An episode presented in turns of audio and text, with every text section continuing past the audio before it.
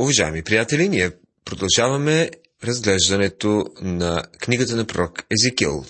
Миналото предаване, 31-та и 32-та глави, изявиха съдът над Фараона и над Египет.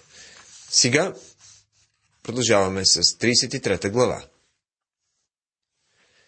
33-та глава ни въвежда в последния голям раздел на тази книга. От 33 до 48 глави ще видим Господната слава и предстоящото хилядогодишно царство. Глава 32 завършва предсказанията относно съседните на Израил народи. Някои от тези народи са граничили с земите на Израил. Те са били тясно свързани помежду си, всъщност имали са кръвна връзка. Тези пророчества са дадени преди разрушението на Йерусалим. И сега стигаме до втората част на тази пророческа книга, която съдържа пророчествата на Езекиил след падането на Йерусалим. Езекиил отново говори за Йерусалим и Израилевата земя. Това е една негова постоянна тема. Но сега посланието му е различно. До 29 глава всичко сочи към унищожението на Йерусалим. Но след като градът бива окончателно разрушен, както той предсказва, пророкът гледа към бъдещото хилядогодишно царство, когато Господната слава отново ще бъде на тази земя. Това прави целият раздел особено интересен. Езекиил не само ще получи ново поръчение, но ще бъде похвален за добрата работа, която е свършил до този момент. От този момент нататък той ще говори на онези, които са в плен, като им казва да живеят в очакване на бъдещите събития. Преди това тези пленници не са имали никаква надежда поради греховете си. Но в бъдещето Езекиил вижда надежда за Израилевите чеда. Днес вярващите имат същата надежда. Тя не е основана на нищо, което човеците вършат тук на земята, нито пък в който и да е от методите на психоанализата. Нашата надежда не е философия. Тя почива на Божието Слово и на това, което Бог е казал, че ще стане в бъдещето. Това е пътеводната звезда на Божието дете днес. Пророкът отново получава поръчение. И Господнето Слово дойде към мене и рече. 33 глава, 1 стих. И тази фраза е неизменна за Езекиил. Той иска постоянно да помним, че не ни предава просто свои мисли или идеи, а предава Господно Слово. Сине човешки, говори на людите си и кажи им, когато нанеса меча върху някоя земя, и людите на ная земя вземат някой човек изпомежду си и го поставят за страж, и той като види, че мечът иде върху земята, затръби и предупреди людите, 32 глава, стихове 2 и 3. Господ се връща назад към поръчението, което дава на Езекиил в началото на неговото служение. Той оприличава пророка на стражът на някой голям град. В онези времена по-важните градове са били защитени с стени.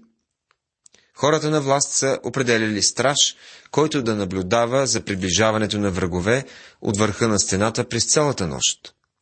Предполагам, че той е подвиквал на стражите с думите. Всичко е чисто, когато не се е забелязвал приближаващ тъмнината враг. А пък лъжепророците са казвали, всичко е наред, когато врагът всъщност е приближавал. Те са били твърде заслепени, за да го видят. А Езекиил се е оказал верен и бдителен наблюдател и е предупредил людите за приближаването на врага. Вавилонския цар. Но ако види стражът, че мечът иде и не затръби, и людите не се свестят, и мечът дойде и постигне някого от тях, той наистина биде постигнат поради беззаконието си, но кръвта му ще изискам от ръката на стража. Казва Езекиил в 6 стих. Людите ще бъдат съдени за техните грехове, но стражът ще бъде държан отговорен, ако не ги предупреди за това. Езекиил ги бе предупредил, а лъжепророците не го бяха сторили.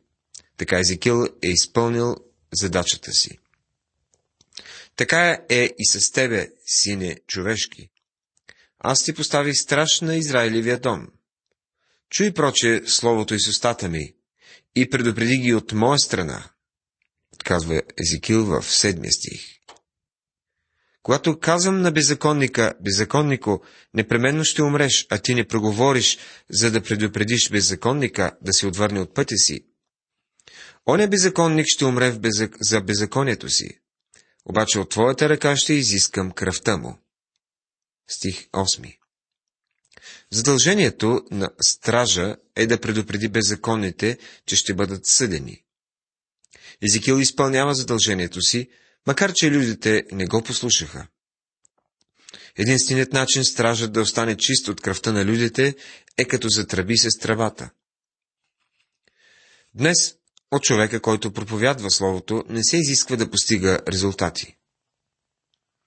Мнозина казват: нека да повикаме един известен евангелизатор, който да ни раздвижи и така ще имаме резултати. Да караме хората да излизат напред по време на събрание не е най-важното нещо. Важното е проповедникът да излага пред людите Божието Слово. Дали да гледаме онези, които излизат напред по време на по-специални служби, или онези, които излизат след края на службата от вратата? Дали те са били предупредени? Това трябва да е основната ни грижа. Често насочваме вниманието си не където трябва. Казваме: еди кой си, известен пастир, покани събранието по такъв хубав начин. Много прекрасни хора излязаха напред. Ние отбелязахме голямо раздвижване и напредък. Приятели, по-добре да се убедим, че онези, които слушат Словото, са били правилно предупредени. Ако не са предупредени, то говорителят ще бъде държан отговорен. Един ден той ще трябва да отговаря пред Бога за това, че е пренебрегнал основните си задължения. Затова, сини човешки, речи на Израилевия дом: вие така говорихте, казвайки: престъпленията ни и греховете ни са върху нас, и ние тлеем поради тях. Как тогава ще живеем? Речи им: заклевам се в живота си, казва Господ Йова, не благоволя в смъртта на нечестивия, но да се върне нечестивият от пътя си и да живее. Върнете се, върнете се от лошите си пътища, защо да умрете, доме Израилев? Книгата на пророк Езекиил, 33 глава, стихове 10 и 11. От този стих става съвсем ясно, че Бог не желае да съди. Исаия казва, че съдът е нещо необичайно за Господа. Той иска да ги спаси и затова ги увещава да се върнат при него и да живеят. Но твоите люди казват: Господният път не е прав. Обаче техният път не е прав. 33 глава, 17 стих. Израилтяните са имали и друго оплакване, че Бог не е бил честен в своя съд. Той съди всички еднакво, а пък сред пленниците има и някои добри, в кавички, хора. Когато праведният се върне от правдата си и извърши неправда, то поради нея ще умре. Глава 33, стих 18. Този стих не се говори за някой, който ще изгуби спасението си. Бог казва, че когато едно от неговите чада извърши грях, той ще го съди.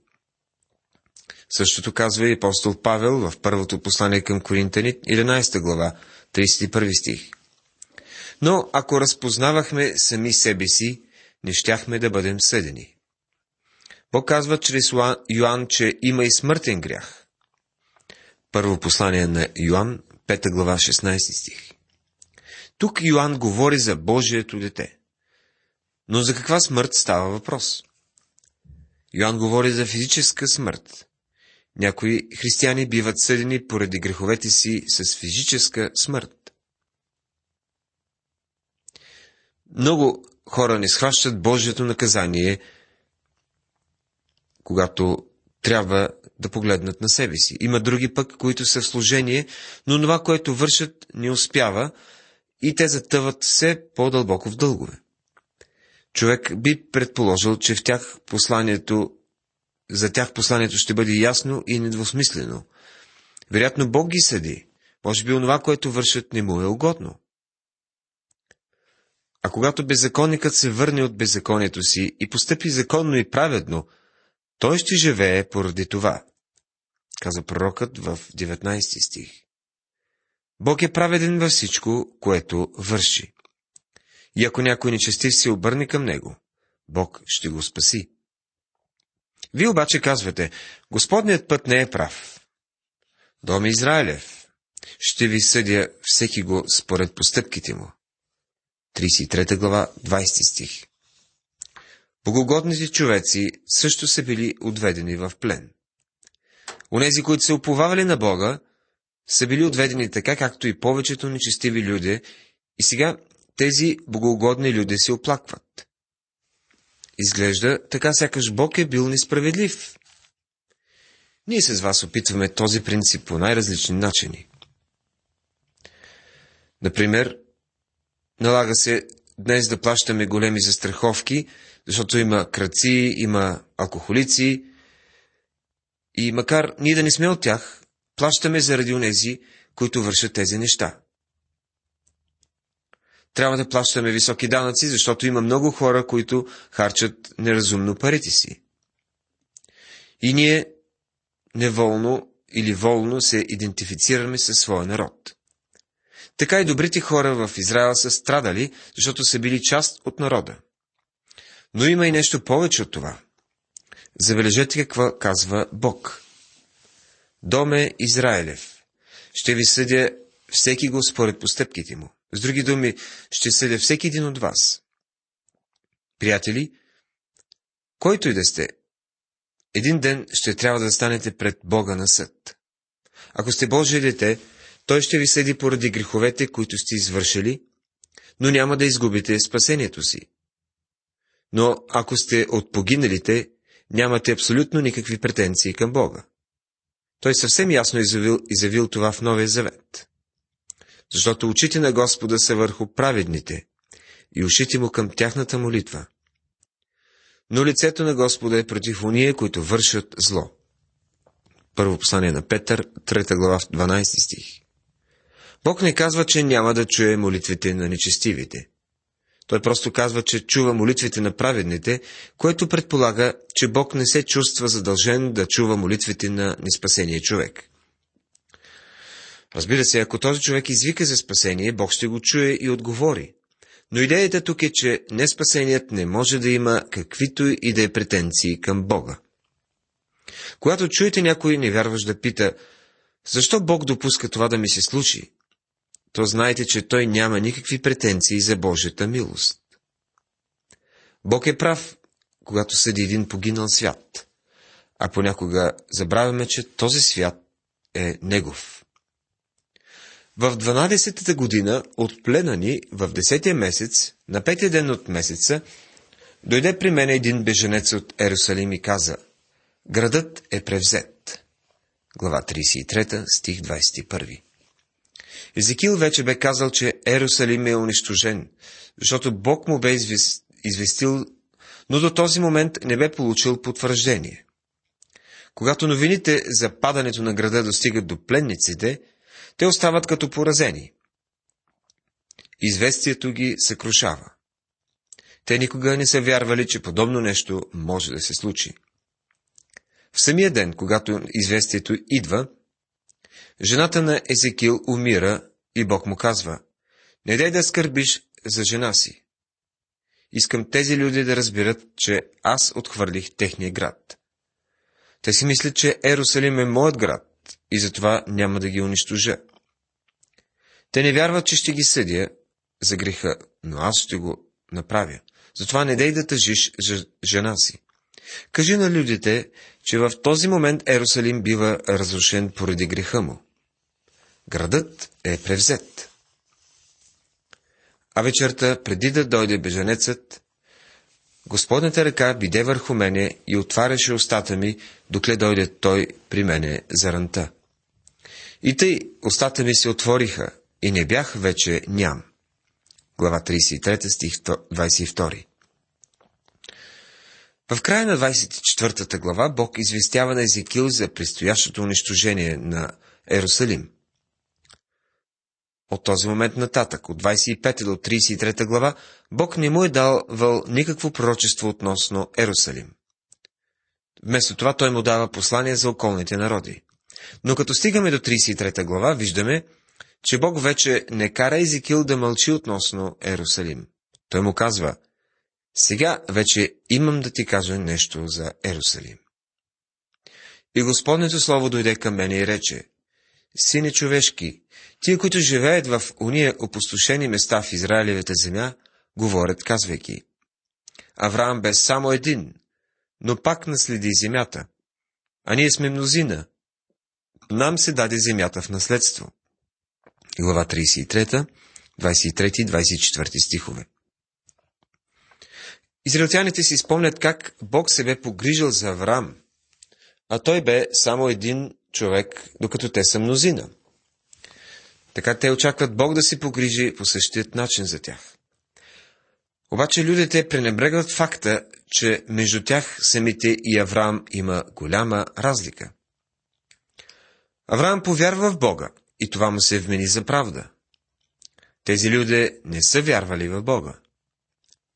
Затова кажи им: така казва Господ Йова: вие едете месо с кръвта му, повдигате очи към идолите си и проливате кръв, и ще владеете ли земята?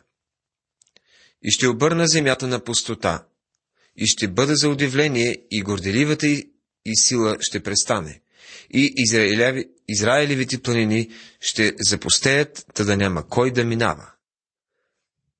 Езекиил 33 глава, 25 и 28 стихове. Днес ние се въодушевяваме за земята на Израил, и това е един трепет за всеки християнин. Когато вярващите хора отидат по тези земи, обикновено изпадат в особено състояние.